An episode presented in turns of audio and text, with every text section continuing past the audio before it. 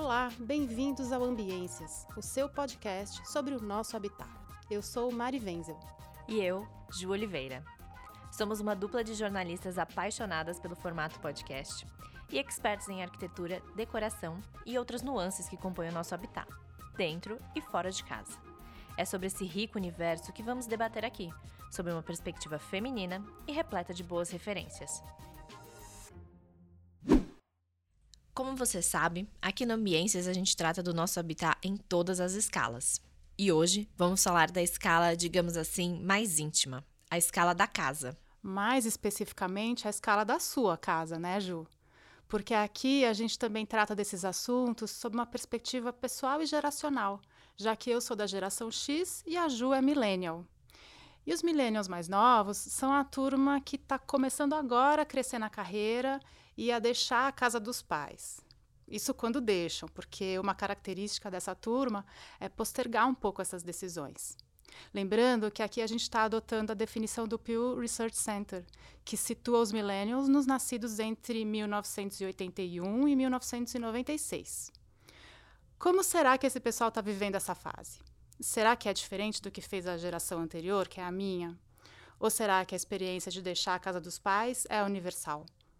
Nesse bate-papo íntimo e pessoal, comigo e com a Ju, a partir das nossas vivências, a gente vai explorar esse assunto agora. Então, eu vou ser um estudo de caso, né? Exatamente isso. Ju, se não me engano, você saiu da casa dos seus pais durante a pandemia, né? Por que você tomou essa decisão justo nesse momento tão complicado? Bom, na verdade eu já tinha planejado sair de, da casa dos meus pais um pouco antes, mas faltava o famoso din-din, né? Só, apenas. apenas esse detalhe. E aí coincidiu de quando eu consegui essa maior independência financeira começar a pandemia. E aí, o primeiro ano, eu aproveitei para guardar todo o dinheiro ali que eu podia, né? Enfim, a gente também já não estava saindo de casa, já estava trabalhando em home office. E foi bom financeiramente e, por outro lado, reforçou ainda mais essa vontade de sair de casa. Porque você imagina uma jornalista que trabalha com leitura, trabalhando em casa, com os pais que mais amam conversar nesse planeta. E você tem uma irmã também, né, Ju? Morando. Eu tenho uma irmã que ela era, já era mais quietinha, né? Então ela também estava trabalhando, também ficava estudando, então era um pouco mais fácil com ela. Mas meus pais super ficavam conversando em casa e eu ali tendo que me concentrar nas leituras. Uhum. Mas aí eu me preparei. Meu quarto virou um depósito de coisas que eu fui comprando. Então, liquidificador, batedeira, tudo amontoado lá dentro. E assim eu consegui mudar na, no segundo ano de pandemia. Uhum, perfeito. E você decidiu morar sozinha, né, Ju? Como foi dar esse passo? Porque, enfim, não é simples bancar tudo. Tanto é que muita gente prefere é, esperar até mais até, até ter alguém para dividir esse teto ou uma, um amigo, enfim, um roommate. Como foi para você? Bom, eu vou já começar aqui abrindo meu coração, que é eu sou uma capricorniana, né? Então dividir casa para mim já era uma situação que eu não conseguia me imaginar vivendo assim.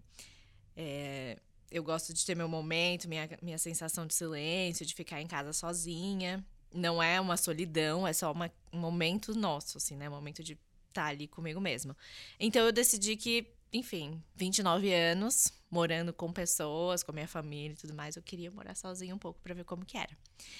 Mas não é fácil, né? Porque é, quando eu amplio esse, esse olhar para ver os meus amigos da mesma idade, todo mundo ali mais ou menos no mesmo momento de carreira, a maioria das pessoas escolheram dividir o apartamento porque as finanças realmente apertam muito. Uhum. Bancar uma casa sozinho hoje requer um planejamento extremo e uma renda considerável, porque a nossa geração ganha menos que a geração anterior, né?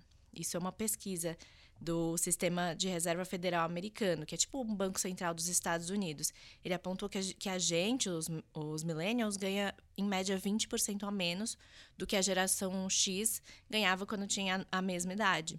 Uhum. Então, é um, é um planejamento e eu acho que é por isso que as, a maioria das pessoas espera para dividir uma, um apartamento com um parceiro, com amigos. Mas eu queria o meu cantinho E aí eu criei muitas planilhas de Excel, fiz muitas contas e embarquei nessa. Foi, foi uma experiência muito reveladora. É mesmo. foi muito reveladora, assim. Reveladora do queijo. Aí você começa a perceber muitas manias que você tem, que às vezes as pessoas até pontuavam e você falava, não, isso eu não fazia. E ao mesmo tempo, você começa a criar a sua rotina, rotina própria e você descobre uma outra personalidade ali, sabe? Tipo, caraca, eu gosto disso. Por exemplo, quando minha mãe ia ao supermercado, eu odiava. Nossa, não. E aí, morando sozinha, era uma das minhas tarefas favoritas, tipo, andar pelos corredores do supermercado. Você sabe que comigo também foi assim?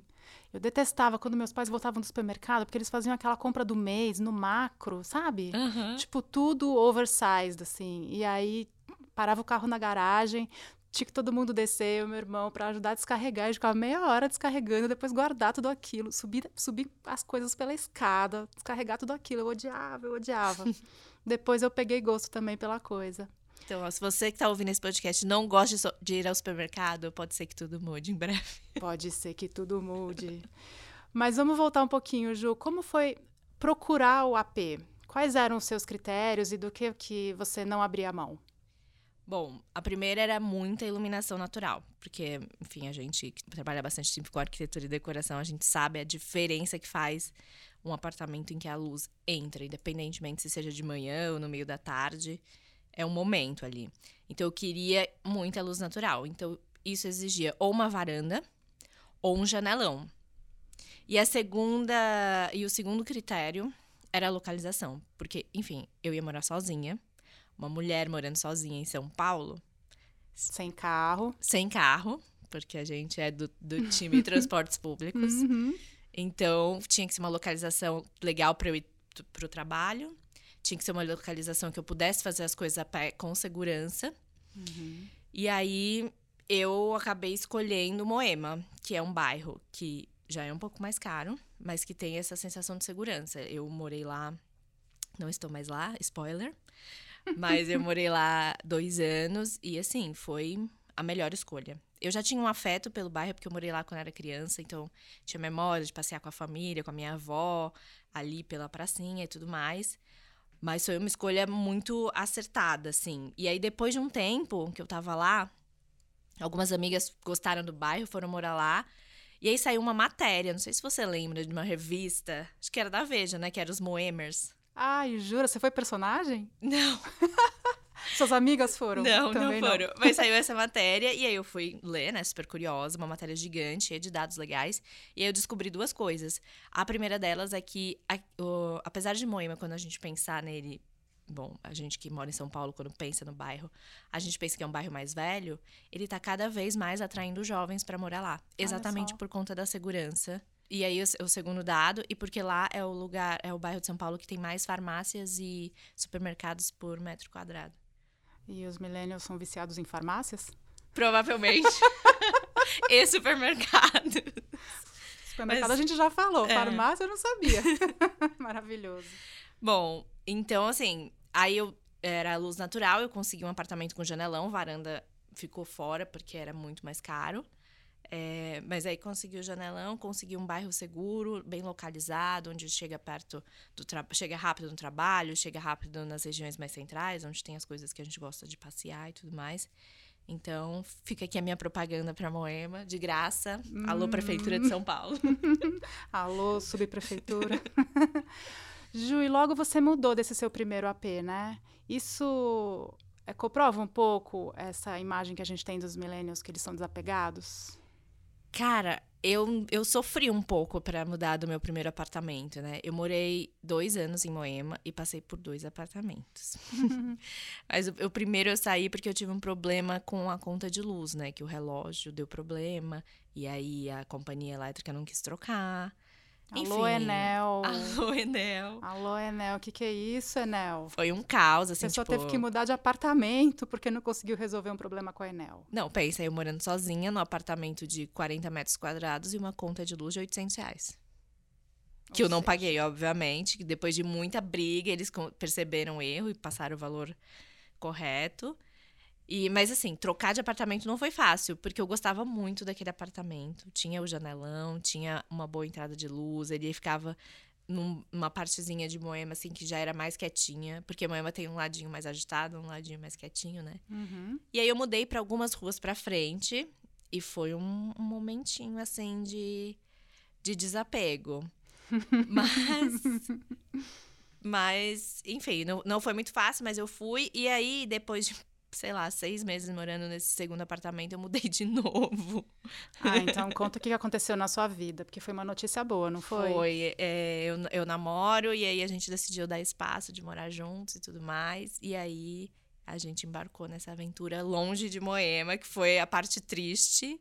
Uhum. Mas eu tô redescobrindo agora como sua vizinha, o nosso, o nosso bairro. Tô descobrindo ele, tô me adaptando. Ganhei uma Pinheiros, varanda. viu, gente? Pinheiros. E ganhei uma varanda. Ganhou uma varanda, tá em Pinheiros, ou seja, tudo de bom. Um bairro seguro também, né? Apesar de eu morar com o Rafa agora, eu faço muita coisa sozinha, né? Eu vou trabalhar, eu volto, e é sempre de transporte público, então outro o quesito segurança e iluminação natural me acompanharam aí, nos acompanhou. E o Rafa também é um millennial, né, Ju?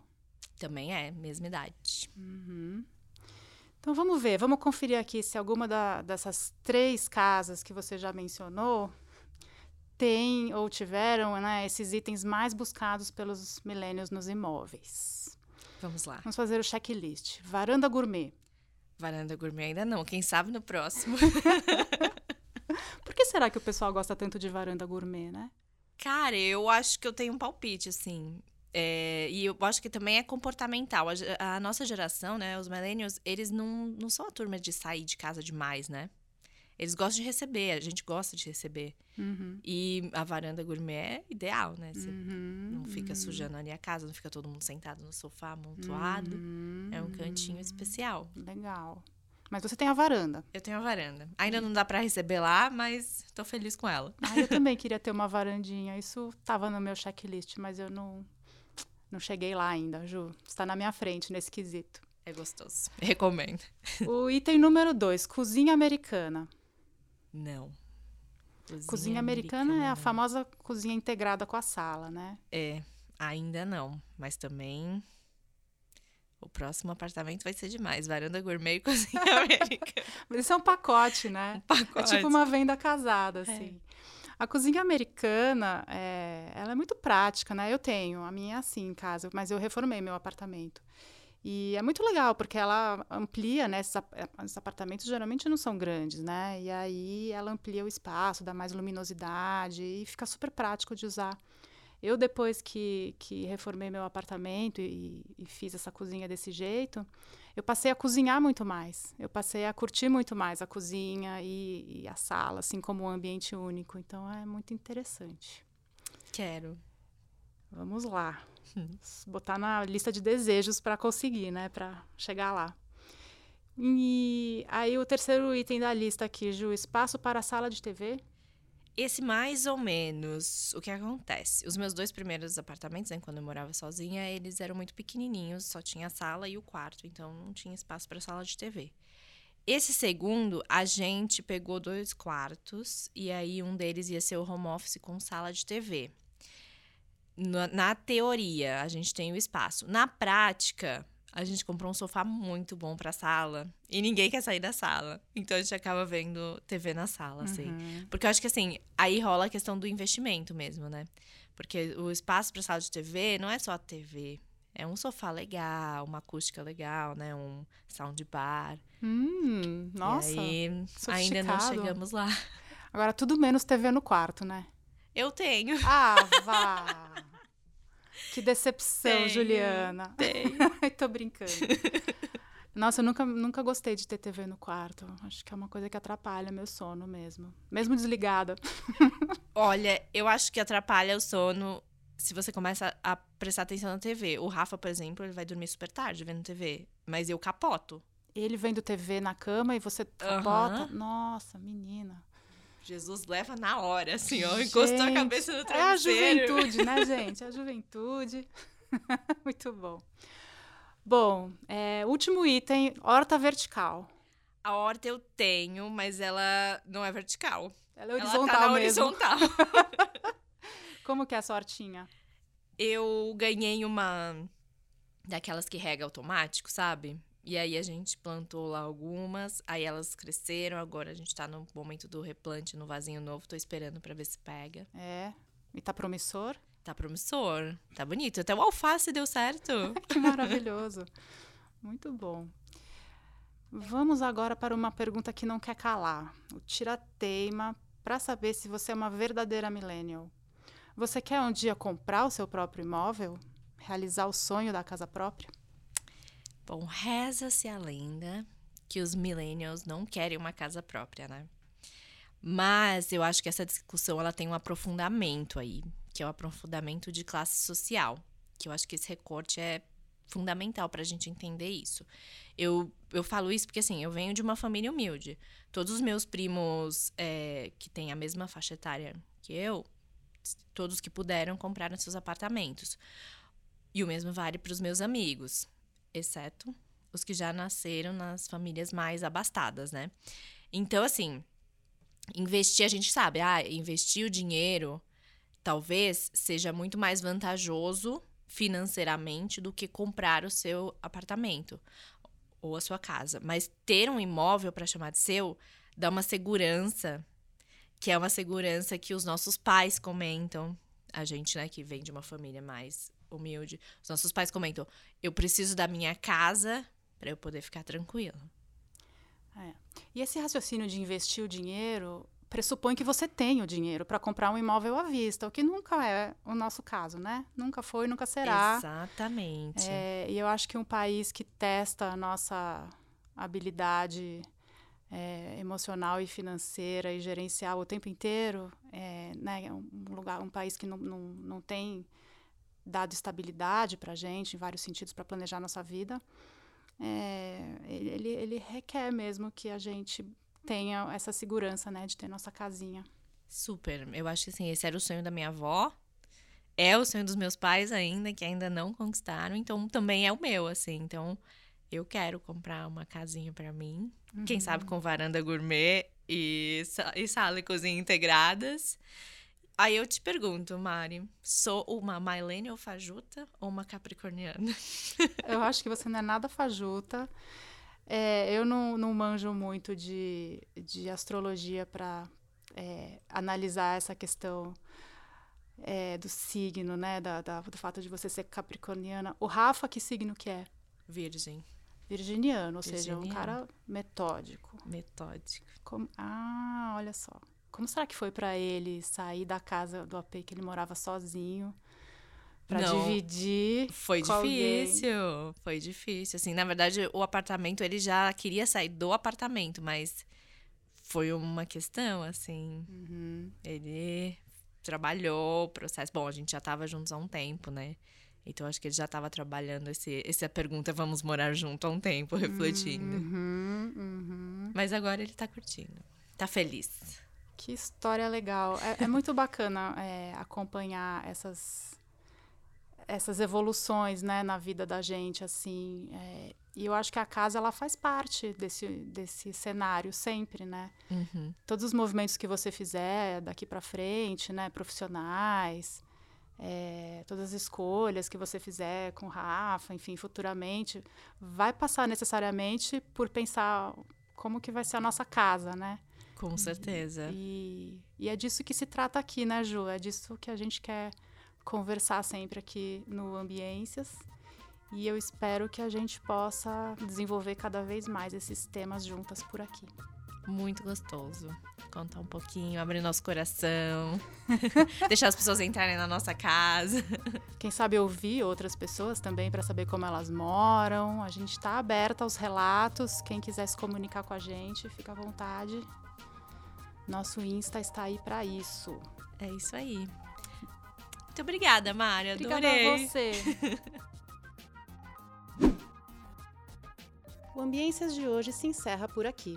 Obrigada por nos ouvir e siga com a gente para ficar por dentro das notícias que afetam o nosso habitat, da casa à cidade, do objeto à arquitetura.